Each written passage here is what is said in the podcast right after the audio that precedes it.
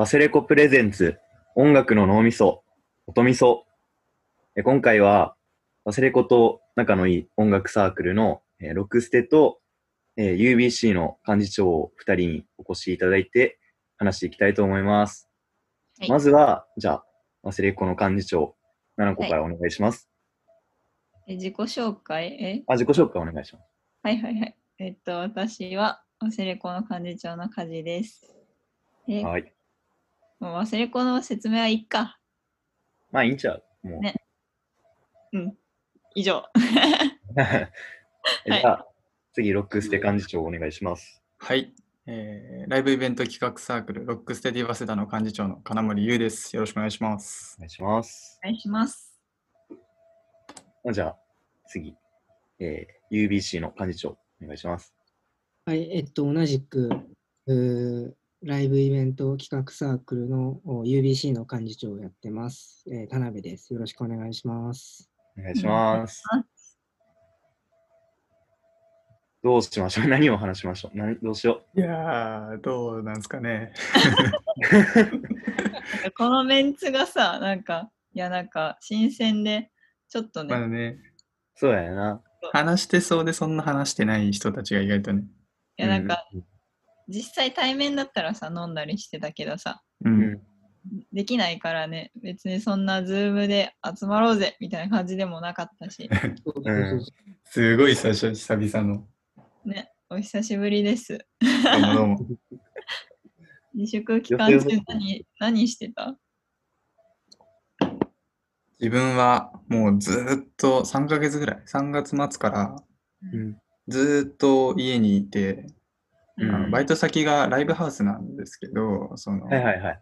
ライブハウスなもんでもうバイトもないし、うん。まあ学校も全部オンラインだから、本当に一歩も家を出ない生活をずーっとしてますね。え、今、実家？あ今は実家に帰って、その、一番落ち着いてたタイミングで、あ今しかないと思って、実家うん福岡なんですけど、東京から福岡に帰って、で、今もう本当にそれでもずっと家にいるかなって感じですね。あー。うん安弘とかは？いや、もう本当に何もしてないですね。YouTube を見てなさそうや、な。うん。あ、でも Amazon プライムで過去の M1 をなんか4週くらいしました。やば10一人だけで。15年分とドキュメンタリーとか、4週くらいして、うん。あやっぱフットボーラーは面白いなと ただ司会やってるだけじゃないわと。この期間中に得た知見は、フットボーラーは面白い。やべえね。サークル活動とかやっぱできないもんやもんな。全然できないね。忘れ子は今ね、こうやってポッドキャストやってるけど、他の。UBC とロクステはライブ企画が主だからね。出ないよなもうロッ。クステは2本流れちゃって、あらら。もうほぼ決まってたやつが2本ともバラシになっちゃって、で、今後3本ぐらい予定してたのも流れちゃったし、うんうん果たして引退するまでに企画打てるのかみたいな。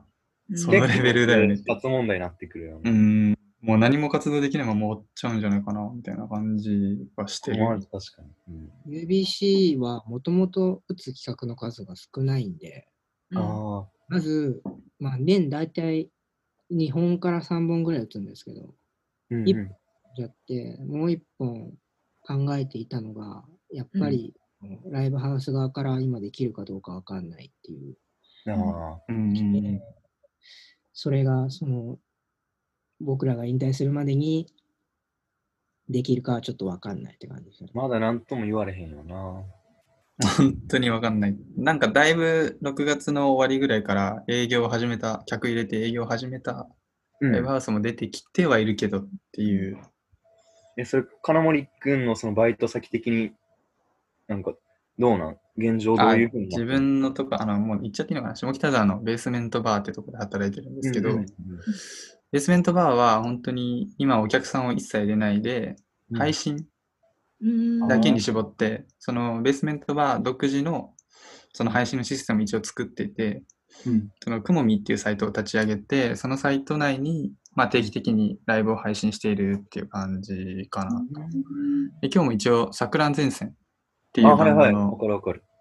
あのライブを今日配信していたみたいで、うんで、一応そのベースメントバーすぐ隣に3っていう、まあ、同じ系列のライブハウスがあるんですけど、そこでたまにこうパブリックビューイング的な感じでちょっとお客さんを入れて、うんまあバーだけ開けて営業するぐらいはしているのかなっていう感じで、基本的にその、まあ、ベースメントバーの系列はお客さんを入れてライブっていうことはまだやってないかなっていう感じですね。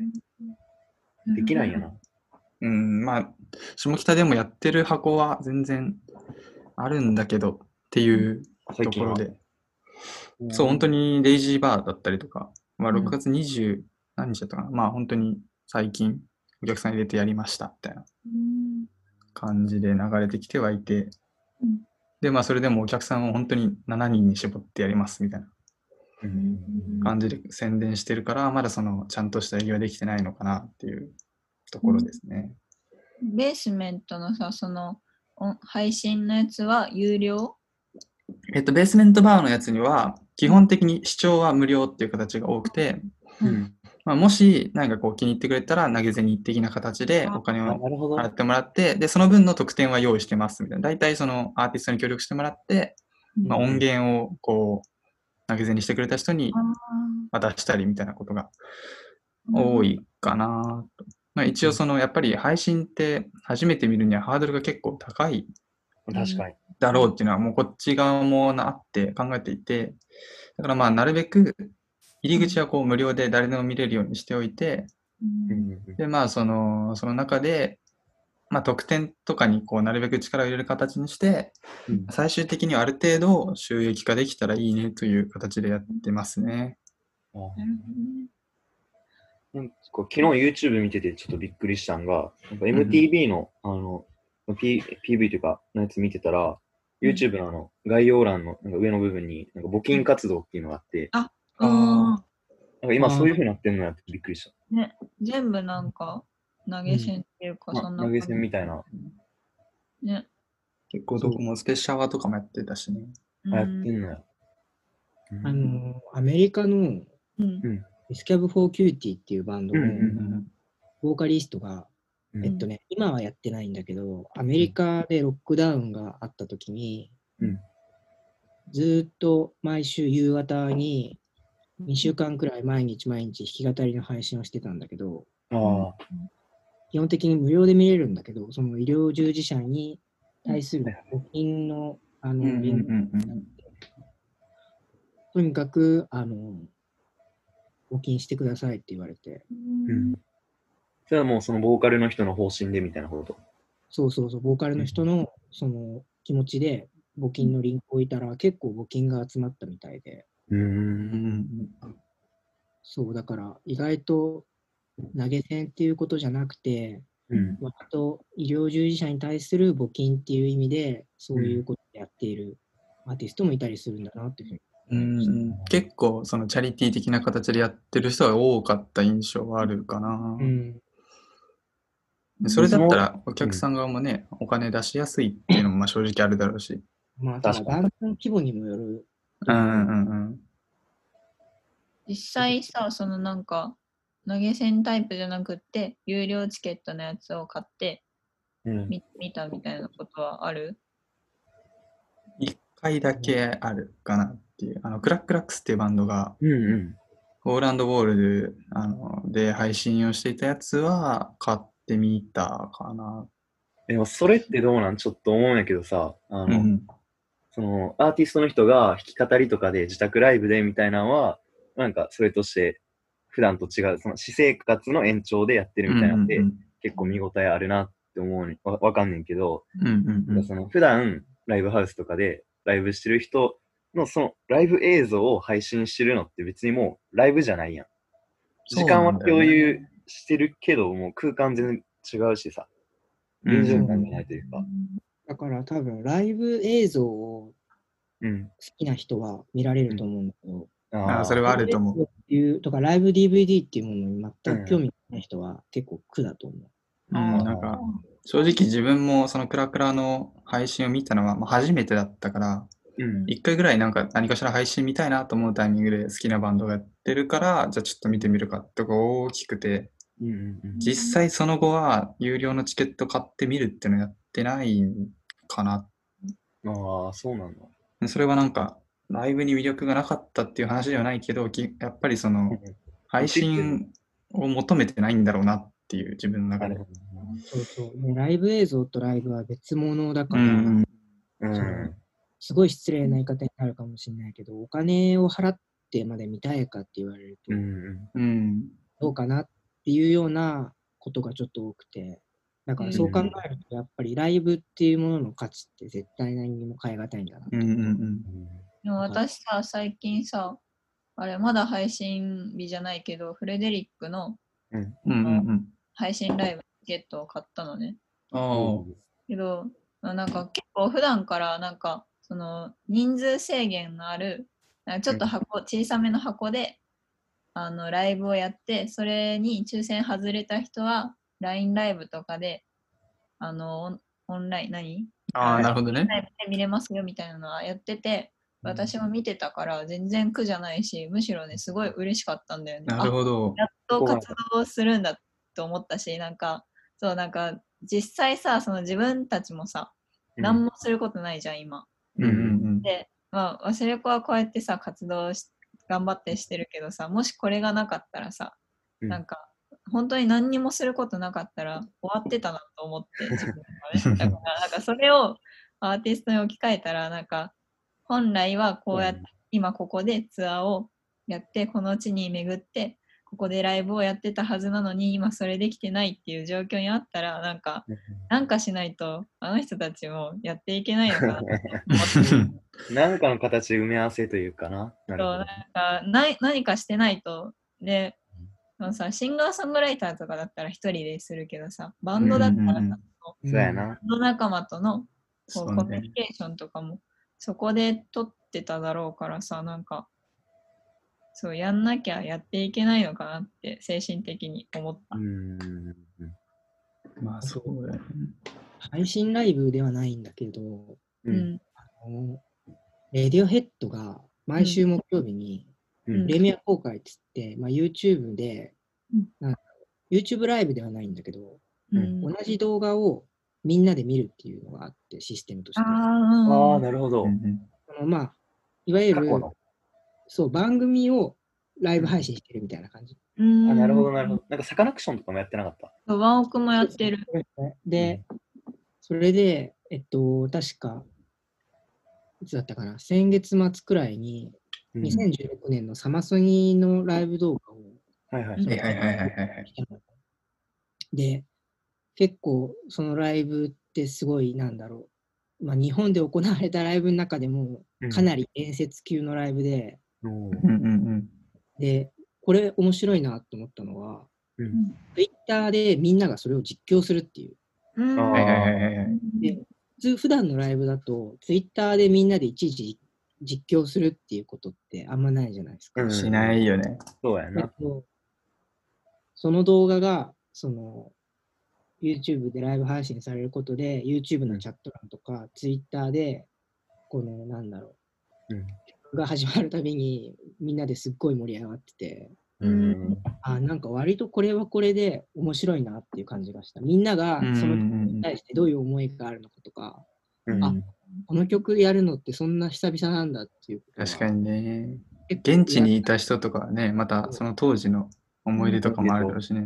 確かに。そうそうそうそうで。結構、現地にいた人の思い出とかを書かれると結構泣けてくる。うんうんそれも込みでなんか一個のエンタメじゃないけど。そうそうそうそう、そういう形もあるんだなと思って。うん。より共有してる感があるよな。うんうんうんえフェスの映像ってそんな見られないしね。うん。確かに。残ってないじゃん、そんなに。うんううんんうん。だから結構レアっちゃレアだもんね。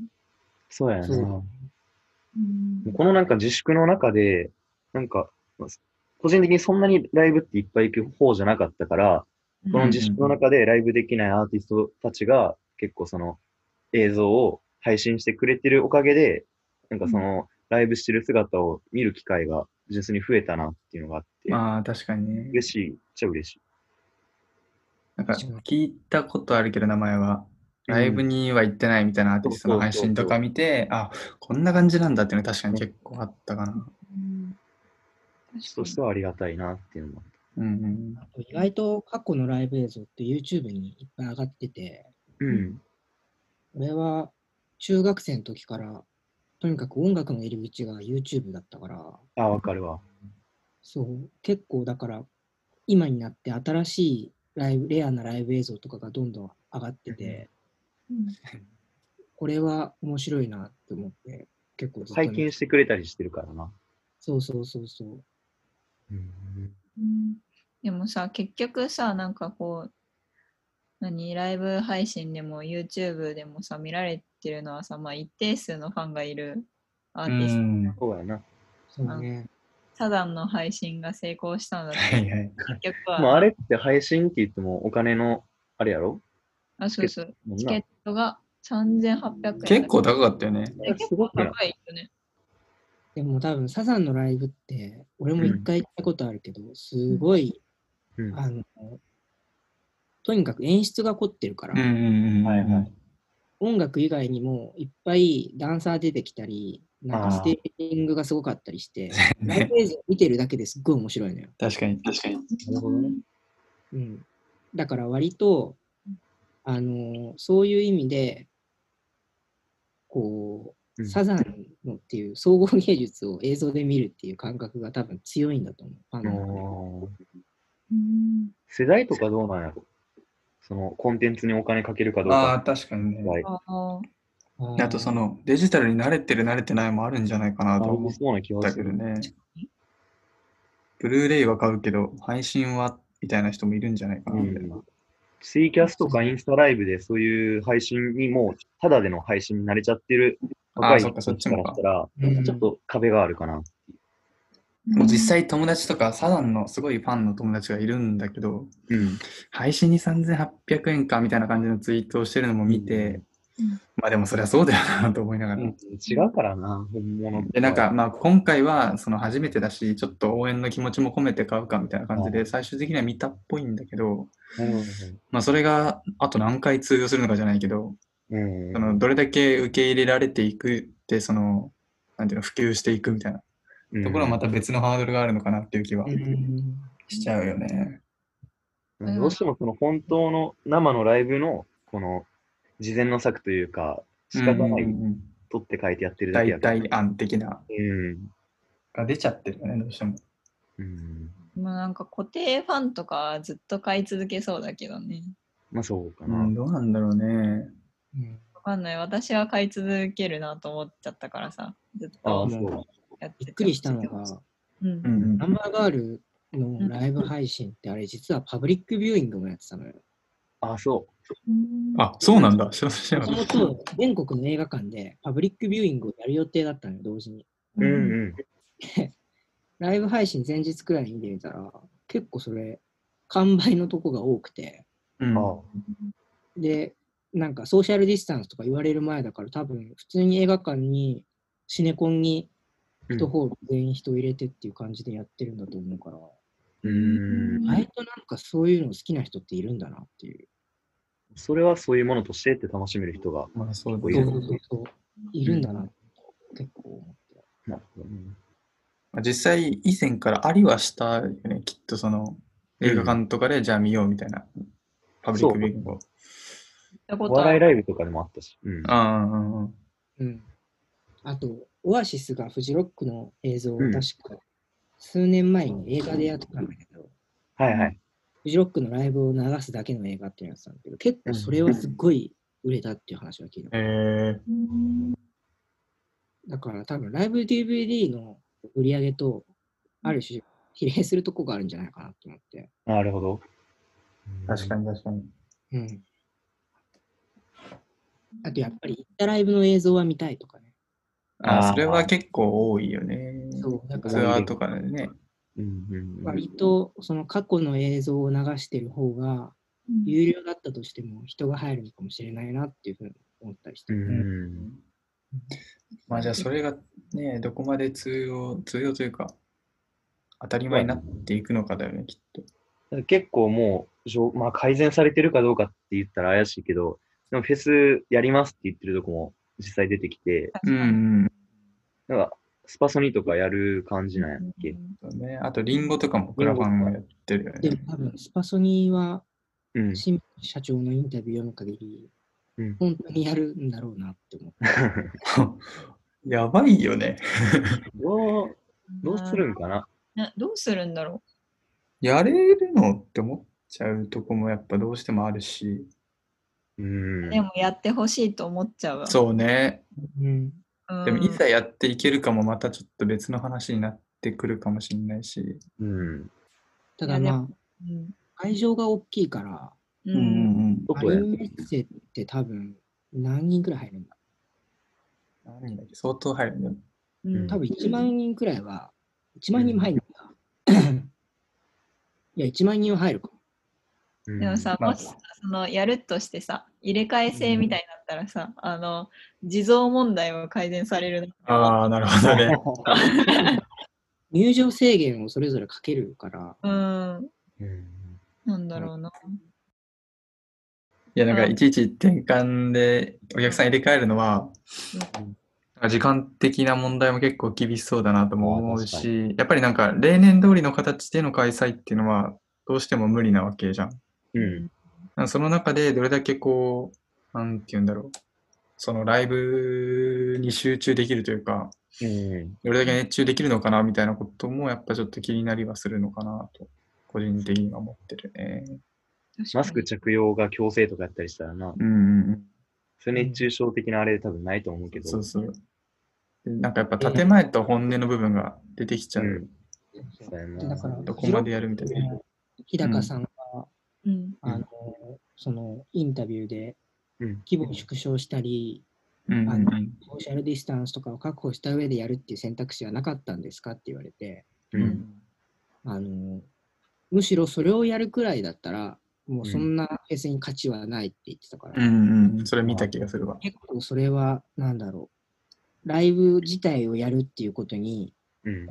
置く人と、その、フェスっていう独自の文化をうんうんうんしたいっていうことに重きを置く人がいて、多分そこで分かれるのかなって気がすごい。まあ、全然意味合いが違ってくるからね。うん。でも実際やっぱり、ね、フェスって去年もフジロックに行ったけど、うん。あの、グリーンステージって結構広々とした大地にあって、はいはいはい。ヘッドライナーとかになると、こう、まあ上の方っていうか、こううん、ちょっとこう、斜面になってて、うん。うんうんうんその斜面の上の方に通路があるんだけど、そこから見るとうん、やっぱりこうなんだろう、し5万人くらいの人がぎゅうぎゅうになって、はいはいはい。向かっているっていうところを見るだけでも結構鳥肌が立つのよ。うん。いや、まあそりゃそうだよね。そう、割とやっぱりぎゅうぎゅうになってるってのって、うん。結構ライブにな、ライブの中では重要なのかなっていう気がすごい。ね、やっぱ隣の人とこうどうしても体がぶつかっちゃうみたいな、ううん。ん。そういう接触も込みの記憶があるからね、やっぱりライブって。確かに。なんか満員電車の込み込みは嫌だけどさ、全然。許せるもん。いいよって思っちゃう。あのぶつか熱気なのむしろぶつかっちゃおうみたいなところも、アーティストによってはね。うん。なんかそれが映像化されたときに、改めて見てスカスカやったらちょっと嫌やな。確かに。とね。思う。うん。あの、人を気持ち悪っていう感覚がなくなるうんなんか、均等な感覚が空いてるの見たら結構なんか、うわってなっちゃうかもな。不気味やな。そう、だからアークティック・モンキーズのライブの映像とか見てると。うん。特にこうもう人の波がさ、ぐわーってこう、はいはいはい。上向いている感じが、もうそれだけで、なんかむしろそれを見るのが楽しいみたいなとこあるから、うんうんうん。うんやっぱり人をちゃんと集めてライブをやるっていうのは、すごい重要なんです。なんか熱狂がいいからな。うんそうね。やっぱ伝わってくるからね、現地の様子が。うん。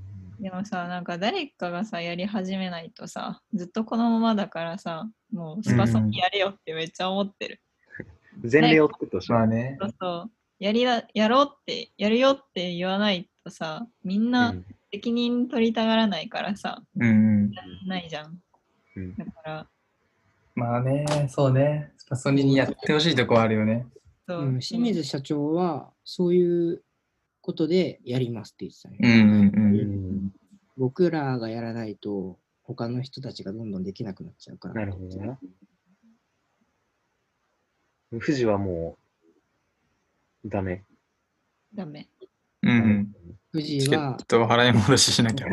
あそうだ、払い戻ししなきゃ悲。しい。悲しい。やっぱり富士の日高さんは、なんだろう、フジロックっていう文化に対するこだわりがととにかく強い人だから、うんうん結構だから、まあ、規模縮小したり、日本人だけのアーティストでやったらどうですかっていう提案もいっぱいあったらしいんだけど、うん。全部それはフジロックじゃないって言って、まあ本当に違うんだよね。それは違うね、確かに。中途半端にやるくらいならな。ううんん、やっぱりなんだろう、サマソニとフジロックの違いってやっぱり出るんだなってすごい まあまあまあまあ、そうだね。サマソニってなんかやっぱりそもそも作られた趣旨が、あの海外の音楽とかいろんな音楽をみんなに知ってほしいとか、みんなに見てほしいっていう思いで作られたのがうんサマソニだから、うん。とにかく敷居を低くっていうのがサマソニなんだよ。だから多分、今回の清水社長もみんなにいろんなアーティストを見てほしいっていう思いで開催を多分決断したんだと思ってて。うんなるほど。そう。でもフジロックはみんなでキャンプしてワイワイ騒ごうっていうことをやりたくて作ったフェスだから、うん多分それができないならもうやらなくていいっていうことで、フェスのその趣旨とか、あのフェスにかけられた思いっていうのがここですごい出るんだなっていうふうに。そもそものコンセプトがもう大きく違う。そうそうそうそう。だからそう、フェスのコンセプトって割とみんな気にしないけど、うん。結構その対応でだいぶ変わってくるんだなっていうのが分かりました。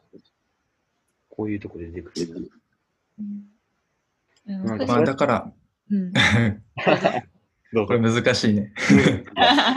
難しい。まあだから、縄のことこう、スパソニにこう、先陣切ってもらいたい感じもやっぱあるのかな。みうん。そうね。それはそうかも。まあ、逆にスパソニでもし感染者が出ちゃったらみたいなのもやっぱり怖いっちゃ怖あいけどね。まあね、そこでなんか対応間違えたらさ、まうたんうん。叩かれちゃうもんね、音楽業界。規定が厳しくなるな。それこそ今振り返ってみたら椎名林檎本当に出なくてよかったなみたいなところがやっぱりあるし。うん。うん。いや、だってね、そこに非難がいっちゃうしさ、うんなんか私さ、2月24に行ったライブが一番最後、自粛入るはいはい前の最後のライブで、それがフレデリックなんやけど、うん。はいはいはい。多分あの場にいた人全員、その終わった後に体調悪くなっても絶対みんな言ってないと思う。いやでもそんな気がさ、やっぱしちゃうよね。そううんなんかだって、さ、そこで、そう、ワニマのさ、ああ、そうだそうだ。やつを熊本かなんかの。そうそう、だからあれを見て、あ絶対この先体調悪くなっても言っちゃダメだって思ったもん。誓ったもん、心うに。ん。うん。そうなるよね。で、それが正しい、正しくないみたいな話をしちゃうと、結構危うい話ではある。うん。うんそうそう。難しいよね。多分でも仮になんだろう。完全に保証されてても、国から、うん。うんの質の分が。保証されてても、やっぱりライブをやってほしいっていう人いっぱいいるから、いや、いるいるいる。な。だからそう、結局誰も悪くないっていう問題になっちゃうんだよね。うん。まあまあ実際そうだしね。実際全部コロナのせいだもん。うん。うんもうどうしようもない不可抗力やからな。うんそのあたりはじゃあ本当に完全に収まるまで何もしないのかっていうのはもうたびたび議論されてるけど、もう無理だし。だからまあ、ワクチンができるまでとは言われてるけど、うんうんどうなんだろうねっていう。まあ、実際今緩めていってる中で結構増えてってるみたいなね。そうやんな、またな。ニュースもあるし。どんどんどんどん増えてるから、どんどんね、毎日なんかね感染者数が最多、最多って言われて。なんかリボ払い的に増えていくのかなと思ってたら、ちょっとずつ増えてってから、やっぱやべえな、みたいな。やっぱ、やっぱ来たの。グラフにするとすっごいこう綺麗に上がってってんだよ。ね。うん順調にな。うん冷静に考えたら最初60人とかやるとき相当血の気が引いた記憶があるけど、うん。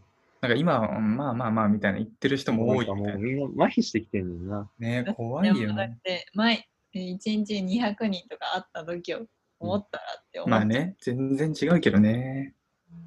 なんかもう痺れ切らしてやけになってる部分もあると思う。うんうん。確かに。開き直り。よくないんやけど。よくない。開き直りでフェスとかなんかちっちゃいイベントとかやり始めたら終わりだなとは思っちゃうけどね。まあね徹底するとこは徹底しないと。うん。でもさ、そのスタソニーとかが先陣切ってライブ始めてって、うんでしたら、その、オンラインじゃないけど、あの、配信とかってもう、あんま見られなくなってくるんかな。そこ気になるよね。あ確かに。やっぱ大体だったのかみたいな。うんうん。なんかこう、オンラインのみ、ズームのみみたいな学生の間でもやるようになって、うんうんうんで、このコロナの一件が落ち着いてから、その、もう、居酒屋に通う生活に戻るのか、いや、でも場所、みんなバラバラでも飲めるんならっていう風に残っていくのかっていうのと同じで、どうだろうね。ライブとかもどうなんやろうな。だかなんから多分、過去のライブを配信する人たちは、多分あんまやめないと思うけど、今のライブの人たちはどうなんだろあの実際そのソールドするぐらいのライブをする人が、配信も生もどっちもやりますみたいなのが、うん。うん。まあ、理想ではあるのかなみたいな。ああ。この配信の機器を整えるのにもやっぱりある程度コストかけていて、うん。で、これっきりっていうのはさすがにもったいないから、うんうんやっぱりなんかその配信もやりつつ、それこそ場所的に遠くていけない人に向けて、うん。うん。配信でもある程度こう、まあ、お金になるかどうかは別として、その観客を獲得しつつ、生で並行してやれるのが一番いい形なのかなと、個人的には思ってはいる。え、でもそそれれしかないんな。んかチケット当選して、自分はライブに行ってっていう、その、なんこう獲得した感じ、ライブ行った人からしたら、その自こうプレミア感みたいなのあるわけやんか。あーやに配信されちゃうとなんかなと思う人もいる。ああ、それはどうなんだろうな。う。でもなんかなんか割と、フジロックの配信ってすっごいいっぱい人が見てるんだよね。ね、うん毎年、毎。年、あの、そ そのアーティストがやってる時間帯、ツイッタートレンドに毎回アーティストの名前が載るのよ。あれ、すごかったよね。そう。だから、うん割と、その、いろんなアーティストが出る。だから、例えば対バンとかだと見る人がいたりするのかなっていう気もしたんだけど、うんであと、俺的にはすごい思ってるのが、地方の子が東京のライブ見れるっていうのはかなりでかいと思ってて。ああ、でかいわ。でさ、俺ずっと思ってたんだけど、幹事長さんにみんな地方の人じゃん。そうでした。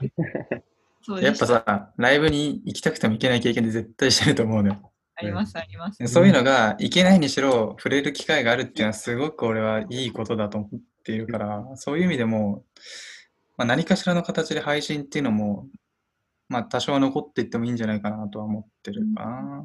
そうやな。ライブの映像を見てライブにあの行きたくなるっていうのすごいあるから。あるある。うんなんかそのぶステージが映ってるの見て、あ、このステージ行ってみたいなみたいなの絶対、それこそシェルターのさ、あの床が映そうそうそう。ってて、床が白黒でっていうのが。ね、うんとかもあるだろうし、シェルター行ってみたいみたいな。うんうん。そういうのになったらいいなとは思うかな。間口を広げてくれるよな。うんうんうん。